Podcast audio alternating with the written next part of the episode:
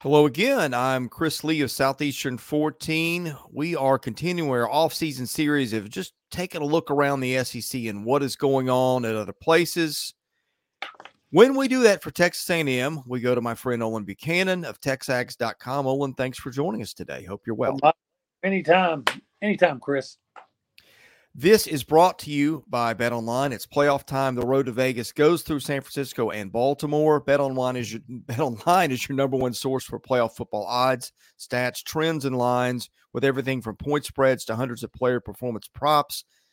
Head to Bet Online today. Stay updated on all the action. Bet Online. The game starts here. Okay, Olin, what what a wild, I don't know, six months, four months, wherever you want to draw that. I mean, really, it's been wild since since probably the end of 2022 when Jimbo Fisher took that vaunted recruiting class, did nothing with it, and then followed it up with a very mediocre campaign this year. What if what if your last, I don't know, 12, 18 months been on the job as you you tried to calculate buyouts and NIL budgets and all the all the fun things that went with Texas A&M football? Well, you know, there's been so much uh, to write about, speculation, uh, some facts that were or some things that were thought to be facts turned out not to be and uh, there's been some uh, very good reporting uh, nationally some that's just not right um, all kinds of things um, you know anytime you you've been through it anytime you have a coaching search you know that's always uh, keeps you busy and always uh, has a lot of re- uh, people respond. And then when there's a coaching change, you have people within the program that are now more willing to talk and they tell you things, but you always have to ask yourself now, how much of this is 100% accurate? How much of it's 50% accurate? Is this, is somebody yeah. you know, got an axe to grind? So um, there's never a shortage of, of stories and material to work with, but you got to be really careful about which ones that you want to uh, uh, put out there as fact until you yeah. can you can get multiple sources to confirm it. Well, look, th- there were some big numbers thrown out there with buyouts and, and NIL budgets and all kinds of stuff. What what was fact and what was fiction with all that? Uh, well, the fact is, um, they owed Jimbo Fisher like seventy-seven million dollars. Uh, it didn't all have to be paid at the, at once. Uh, they owed him something like uh, seven or maybe it's eleven million dollars. It's been a while now. Uh, maybe it's eleven point two or seven point two. I can't remember which one of them was within like thirty days of him, uh, you know, being fired, and then another. I guess it was seven and a half, and then another seven and a half within sixty within six months, and then it's going to be uh, he's going to be paid that uh, every year for the next you know seven years or, or until it gets to be 77 million. So um, it was a, a gamble on A&M's part. Uh, I thought that when they brought in Buzz, it made sense. Hey, we're going to go all in. What I never understood was why you felt the need to, uh, you know, three years into a 10 year guarantee at seven and a half million dollars. Uh. Why did you feel the need to extend it? Now I get it what happened then, uh, and Ross Bjork, who is no longer the athletic director here, he's now at Ohio State. And I get it, look at it from his perspective. He said, Hey, look, I have a coach who just went nine and one, and mm-hmm. um, they finished fourth in the country, and LSU's calling to uh, try to get him to, to go over there. So at that time, Jimbo's popularity was at a peak level here. And if you're the athletic director and he leaves and you didn't do everything you could to keep him, does that get you fired? Yeah. Well, so, but it seems to me, I mean, again, it, it, seven million, seven and a half million dollars, and there's still seven years of guaranteed. It would have seemed to me the right move was say, hey, we'll give you a bonus for the success here, and we're building everything you've asked for.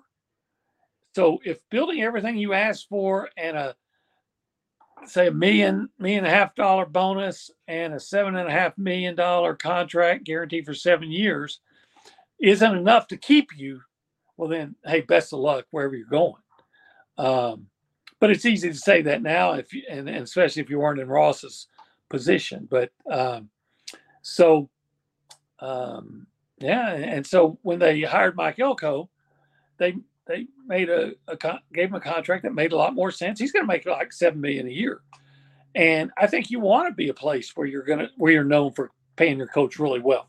But um, there's a lot of incentives in his deal, and if he wins a national championship, he could win, he could make eleven million dollars in a year.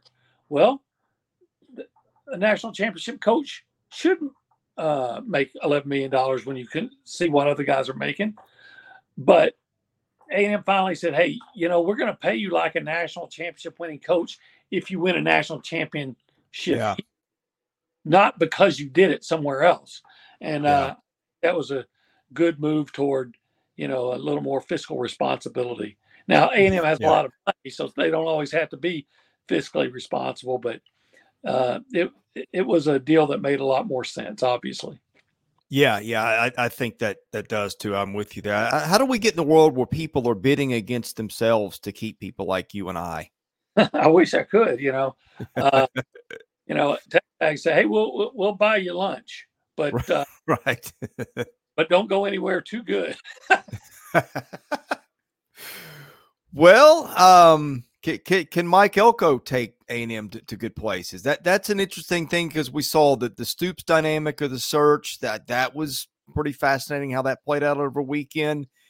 Uh, where did he fall in their pecking order choices? What what's the upside for him? For for Mike, I think yeah. was uh, look everybody got a little bit infatuated with Kalen DeBoer when you know and why mm. not? Mm-hmm. And then he said, "Look, I'm I'm staying."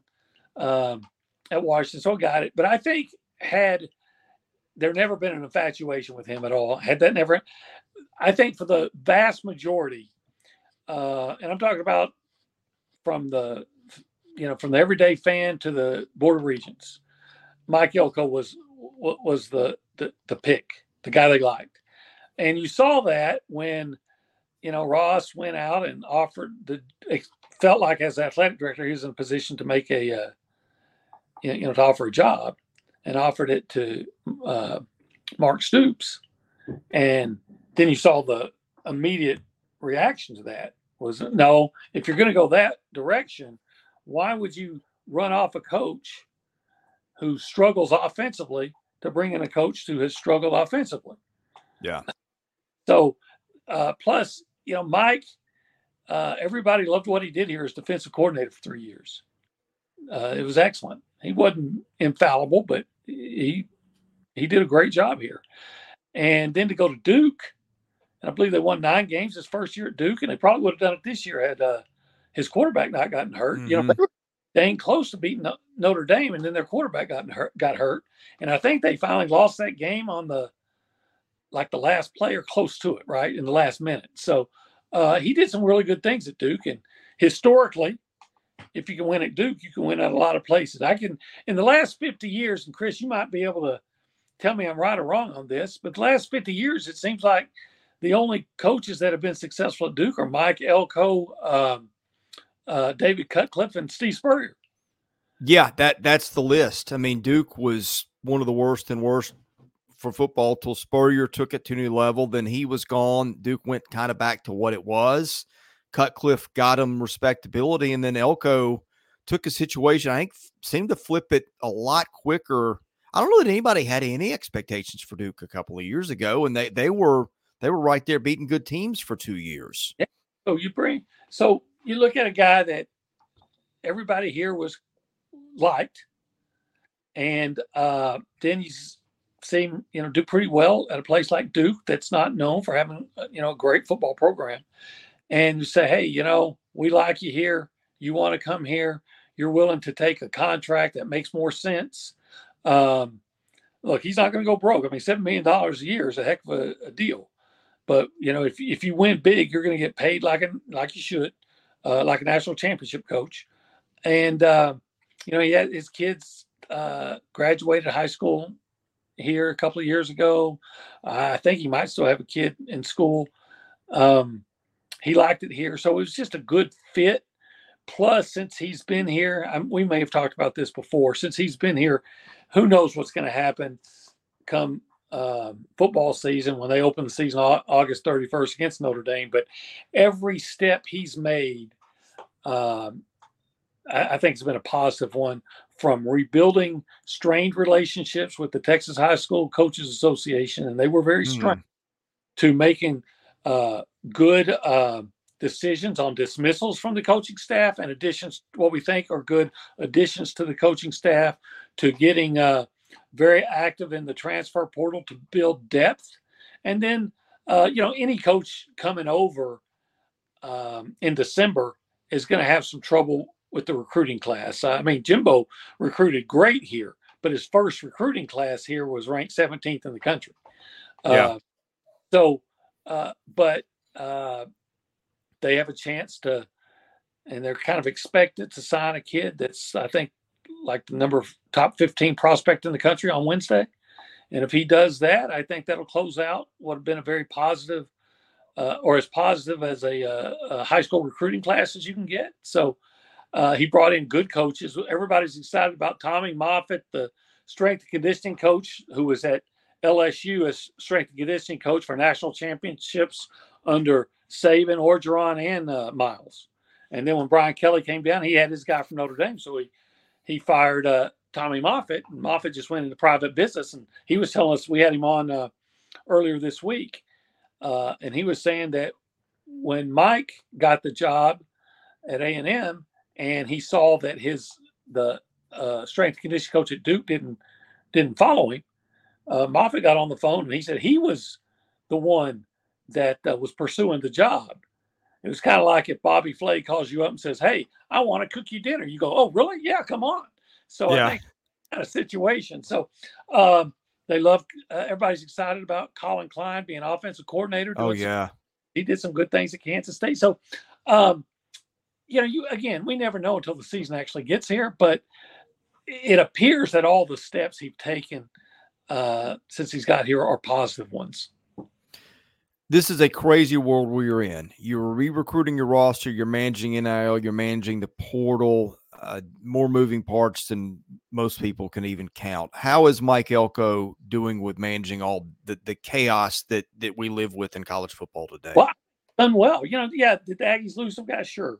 You know, the big names they lost were uh, Walter Nolen, who transferred to um, Ole Miss, and uh, uh, Evan Stewart transferred to Oregon. There were others, you know. Uh, Fadil Diggs went on up to Syracuse. He'd graduated, and um, the A and M defensive line coach uh, Eli Robinson went up to Syracuse as a co-defensive coordinator. So he, uh, Fadil followed him. So there were others, and so we figured that. But you know, he's brought in some guys that uh, at areas where they that they needed to boost depth and and quite frankly get better. And you know, after the spring, some of those guys are going to leave because they're not going to be probably in starting roles. And they understand that, but they brought in a, a lot of guys that they're excited about. Um, and uh, but mainly, they were able to keep some guys. Uh, Shemar Turner, who's a uh, guy that we think is going to play in the NFL, was playing really well early. Uh, he decided to forego the NFL and come back for a, a senior season. Shemar Turner, I'm, I'm sorry, Shemar Stewart is a guy that was playing really well toward the end of last year. He's a sophomore out of Miami, and there was a lot of thought that he would probably go home. And he's no, I'm going to stay here. So um, uh, Bryce Foster is a cent- the center that was a highly recruited guy, and he started for a couple years. Decided he was going to come back. Reuben Owens, a five-star running back from mm. last, he's coming back. So they actually had a lot more guys and bigger names, or as big names, decided to stay uh, and uh, you know kind of run it back with Elko, then left. But um, you know the when you lose a, a guy like Stewart, that was I think he was in that 2022 recruiting class was considered the number one receiver, if not one of the top ones. And then uh, Walter Nolen was considered the number one player. Uh, so when you lose those guys, yeah, that's going to get you know the, the attention and what people are going to react to. But really, uh, I think they've done a heck of a job keeping the the nucleus of their lineup together. And quite frankly, I think I think they had championship caliber talent. Not saying that yeah. they but or would, but that caliber. And you saw them um, last year, uh, going into the late in the fourth quarter with a chance to beat Alabama, late in the fourth Yeah. quarter with the lead over Ole Miss, late in the uh, fourth quarter with the lead, or not late, but in the fourth quarter with the lead at uh, Tennessee, uh, in the fourth quarter within a touchdown of Miami, and uh, couldn't close them out. So Yeah. uh, with some better coaching and a better scheme and some of the things I've heard about. I, I, I mentioned earlier that you you hear things, people are willing to talk. You Yeah. wanna- well, if some of the things we heard, um, you're kind of scratching your head and saying, "Man, they were lucky to win seven games." yeah. so- See if they get more organized and better coaching. You know, we'll see if they can, uh, you know, bounce back strong. It's been known to happen. We'll see if it can happen at A and M. Yeah, I think what's interesting is that like they rarely got blown out of games the last two years, but losing close only keeps you employed at, at one team in this league. And and so when, when you don't win games, you're, you're going to be gone. But I want to, I, I go back to media days. You and I were both in the room, I think, when Jimbo Fisher spoke, and it was the, are you going to let Bobby Petrino run the offense. And, and he took about three minutes to, to run a, around the room and back with his answer. And I'm like, why why was that not a simple answer? How did that? I mean, I know the narrative is ultimately it's going to be his offense, but some things you just said uh, prompt some questions here. Yeah, uh, that that was the first uh, red flag of this season. Yeah, Brought in a guy like Petrino who has a history of putting explosive offenses out there, and then you say, well, you know, the the, the actual quote was something like, um, "Yeah, he's going to have input. I'm going to have input. All the coaches are going to have input." And you're like, what? All the coaches are going to have input on the play call. No wonder why you're always getting uh, delay of games yeah, all stars. Everybody, you know, it just didn't make sense. And you trans uh, look at that opposite to the way the same question was asked of Eli Drinkwitz, and he said, "Oh yeah, the you know I can't even remember their offense coordinator's name, but you know I brought him in here. I looked it's said, "I- his Kellen Moore. Yeah, and, and and he's going to call the plays, and you know that was it. And Yeah. looking, uh, A and M did not. They had offensive troubles, and they did not live up to expectations. And Missouri went out and exceeded expectations. And I think so much with A and M, it comes back to, um, it comes back, and it, you know, there's no there's no question. It comes back to coaching. I mean, you look at their talent, and I just said the the the, the guys that left, so many people, uh, you know, wanted them, yeah, and there were guys that were uh, I know for a fact that were pursued by other programs that decided to stay. So I really don't think talent was the problem, and it's sad because Jimbo Yeah. started off really really well here, and the Yeah. first years. Uh, everybody was happy with him. And the fourth year, they gave him a pass because his quarterback got hurt. So he's going with a backup quarterback. And then they lost to Appalachian State in year five. You're like, okay, this, yeah, this doesn't make a lot of sense. And then they just do the same things over and over. And I was up in the press box with the guy that I'm on the radio with, David Nuno here, in a couple of games. I'm and I and we were marking. I'm saying, okay, this is going to be a run here. This is going to be, and I got Yeah. 75. right. So incredible, incredibly um, predictable. So you're going to bring in Bobby Petrino, and it's like, okay, this is going to be different. They got all these receivers, and Yeah. and it wasn't. So then it became pretty clear that if Bobby Petrino, he may be calling the plays, but they're not his plays. Yeah, And we Yeah. used to we uh used the Bobby Flay reference again because we were saying that's like having Bobby Flay come in to cook you a meal, but saying, "Yeah, you're we want you to cook it, but we're going to give you the ingredients and the recipe, and you cannot yeah, go away from you can't stray from that. It has to be." And it's like, well, then what's the difference? Well, one, think- one of the greatest skills in life is just being able to get out of your own way.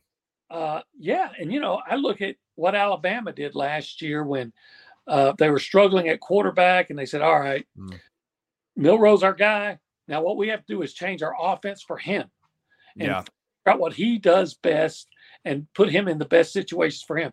And I don't. I think I, it got to the point. I think Jimbo was like, "No, no, look, this worked for me at Florida State 10 years ago. And so I, Yeah. I know it's going to work. And you're like, well, you know, that's like, always said that's like the guy who rode the winner of the Kentucky Derby. And 10 years later, he's saying, look, I'm still hitting the horse the same way. I'm still feeding him the same thing. Why isn't he running as fast? It just, it just, everybody lost faith in Jimbo and what he was trying to do because people were trying to tell him it's not working and he refused to acknowledge it. And one of the worst things that happened to him in a way was uh in, at the end of the 2022 season you'll remember they had this terrible season they were four and seven and then they go out uh in the last game against lsu and run up and down the field Yeah. on a chain but they run up and down the field and Joe came out into the press box and said, see i told you it's just a matter of and you're like. Yeah. Yeah.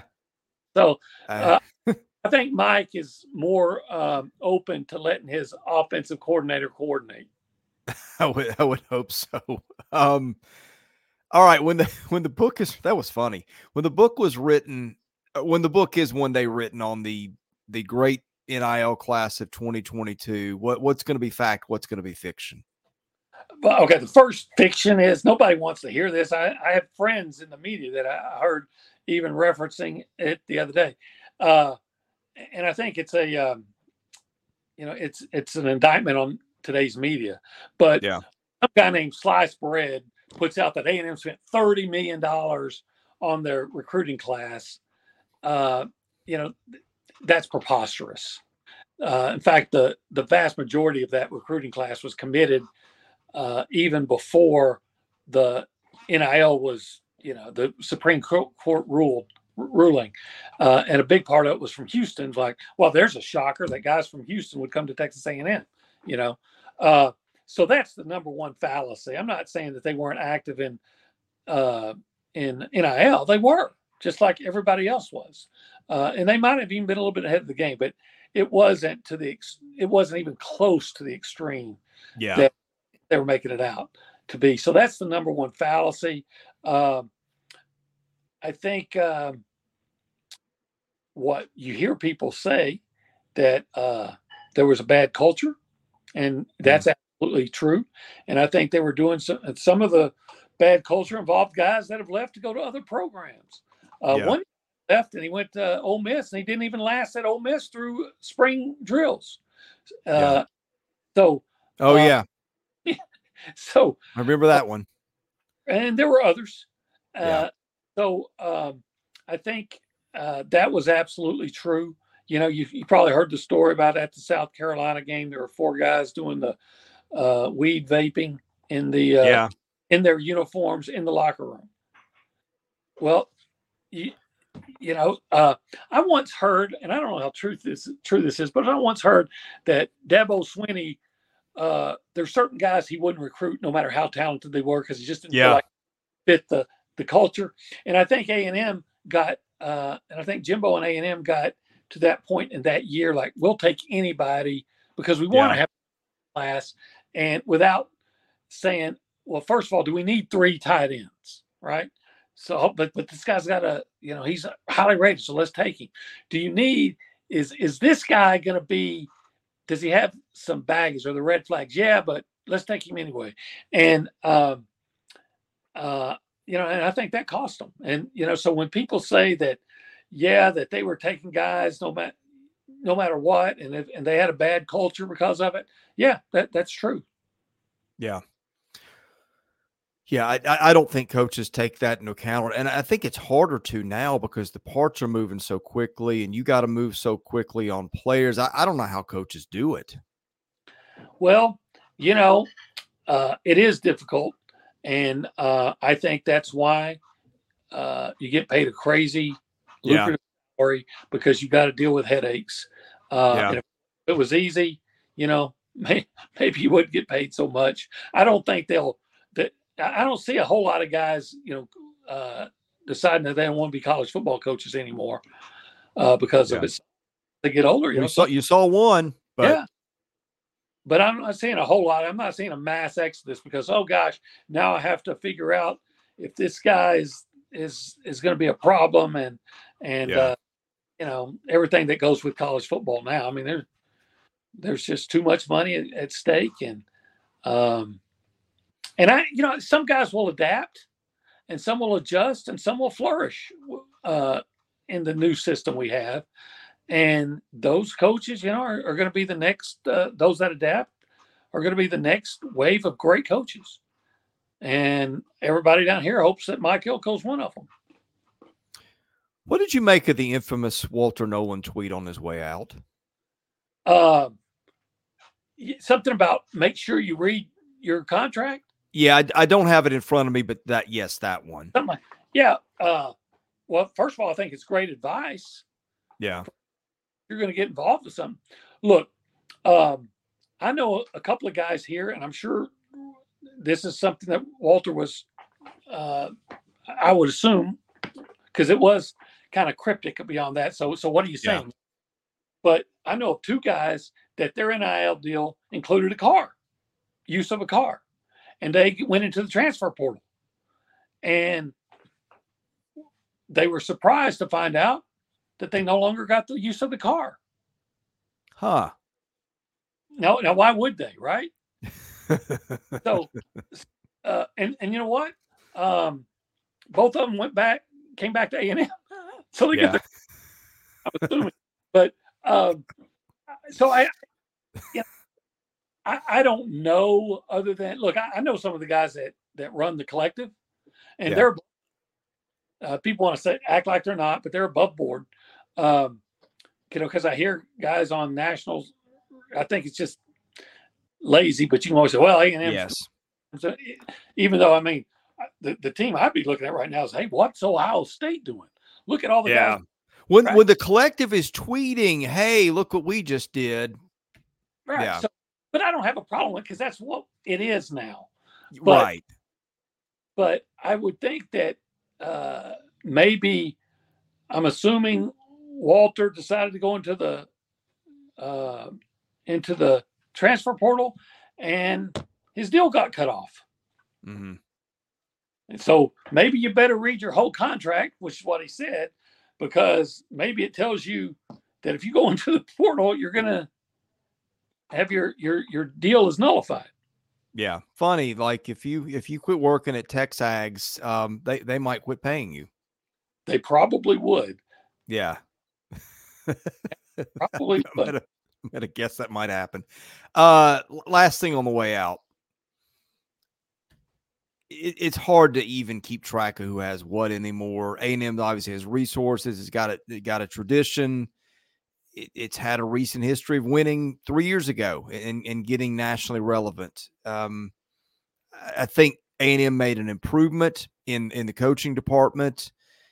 And all of a sudden, you look around, the playing field's leveled. Nick Saban's no longer here. Um, you got teams like Missouri and Alabama popping, or Missouri and Ole Miss popping up as, as being playoff contenders.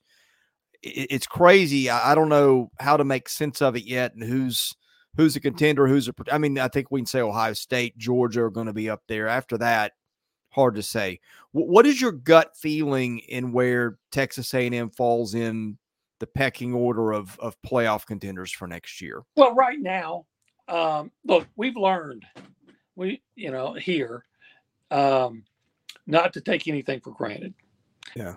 Um, like i said i would look at i would go down the list of a&m's roster and i say man that's a championship roster. Caliber. But uh so we've learned not to do that. I would if if somebody said hey you got to pick a, a a, a record for a&m next year i'd say eight and 4 mm-hmm. but i think the pot i think the potential is greater much greater than that. But we, you know, we've learned. Look, you had a coach here that had won a national championship at Florida State and typically won ten games a year, and he got here and yeah, he gave, he, he did some good things here, but it it fizzled out. Um, I think they're taking the whole uh, Missouri approach these days and just say, you know, show me. So, yeah. um, I think there's a some optimism, uh, but I think it's you know we've to be cautiously optimistic and um, don't look at it. Last year, you could look at it and think, okay, you know what? They're going to beat Miami. Well, and they probably would have if if they would have done some things differently and rushed the passer and th- other things that you just scratch your head and say, what are they doing? Yeah, they you know they can beat Tennessee. Well, yeah, they could have if if you decide on fourth and to go for it on fourth and one and said, hey, maybe a quarterback sneak could be a good idea instead of running some play that you know that didn't make sense. Uh, so you look at it and you say, all right, there's talent here. They could they be better at receiver? Yeah, they're working on that, but there's talent here. They'll, they'll probably be better on defense. Uh, and they were and they weren't bad. They weren't great, but they weren't no. bad. Um, they'll they'll probably be better in the offensive line because I don't see how they can be worse. Um, so there's some talent on hand. Is it going to be managed better? Is it going to be coached better? We think so, but not enough to say, okay, uh, I don't think anybody at A&M is going to be offended if the Aggies aren't in the preseason top 25, right? Yeah. But there are going to be those who say, you know what? They could work their way up and, you know, be ranked and maybe higher than people think if, um, you know, if they're better coached. They got a good quarterback. They got talent uh, at running back. They, they, their offensive line wasn't very good, but there's better a, a, new offensive line coach, and they got guys coming back. Uh, they had a tight end that, that, was really good as a freshman. They got hurt and didn't play last year. He's back, and like I said, with the exception of the linebacker position, um, I think the uh, I think the defense will be better. I think they'll be just as good, if not better, in the defense front. You know, they got a kid from uh, Purdue transfer in. Uh, he's originally from Bryan, Texas, which is like a sister city of College Station, hmm. and he led the pack. I'm sorry, he led the Big Ten in sacks last year. So he decided to come home, and that was a big get. So I think there will be as good, if not better, in the defensive line. I think they're going to be much better in the secondary. I don't know how you lose a guy like Edgerrin Cooper at linebacker and get better. Yeah, but uh, uh, so there's talent there. Uh, and we think there's going to be better coaching, but I don't think you're at a point now to to assume anything. You can feel good about eight and four, maybe better, maybe better, but I don't think you're at a point here at A and M uh, to assume anything. You can be a, you can be optimistic, but to just say, okay, yeah, I'm going to go down the schedule and say, oh, they're going to beat this guy. They're going to beat LSU this year. They're going to beat Texas. They're going to open up and beat Notre Dame. Um, I don't think you uh, you just circle. There's not many games in there that you circle so that's a win. Yeah, I think every game. I think every game you can circle and say you can win this one, but I don't yeah. think any lets you go and say, okay, yeah, this and we, we we're gonna we're gonna go ahead and count this as a W. Not, yeah, I, I agree with you. I mean, Texas at the end of the year is going to be tough. Um, but I mean, I'm looking, you know, there's Florida's winnable, even on the road, Arkansas, Mississippi State, South Carolina. Uh, you know, it, it, it, I look at the schedule, it could have been worse. And look at uh, look at the really good teams on the A&M schedule. look where they're playing. Notre yeah, Dame, Notre Dame at home, Texas at home, LSU at home. Missouri's here. Yeah. yeah. So you know, if you again, if you do a better job coaching and uh, you got players, you know, you could you could you could be better than people think, but you're not gonna. I don't think you're gonna see, or you shouldn't see anybody from A&M just beating their t- chest and say, "By gosh, we're gonna win the national, we're gonna win the SEC," or you know, we're gonna playoff. And uh, no, I think you've learned that you need to just take it week. The, the old coach's line, the old coach could say, man, and it really can apply here more than anywhere. Just take it week to week. Olin, thank you so much for your your time with us today. You guys at TexAgs are the best in the business. You're you're one of the best human beings in the business that I've really enjoyed spending time with you over the years. Tell folks about your coverage, where they can find it. Uh, yeah, if you ever want to give us a uh, uh, give us a look, check us out at texags.com. That's just an abbreviated version of Texas Aggies. Texags.com. Yeah. You can follow us on, I guess they call it X now uh, yeah. TexAgs. You can follow TexAgs on Twitter slash X. You can even, if you feel so inclined, you can follow me uh, on Twitter slash X at Olin Buchanan. All you got to do is know how to spell my name, and it's right down there. So, uh, and if you would. Olin, appreciate it again. Uh, we'll we'll catch up with you soon for we'll we'll find a reason. Maybe basketball. That that's getting kind of interesting. Chris, I hope to see you in uh, uh, in Nashville. You will in, in mid March next month. Yes, yes. Bring your jacket. and take it home this time too. And take it home with you this time. That's right. All right. He's Olin Buchanan. I'm Chris Lee. This is Southeastern 14 presented by Bet Online.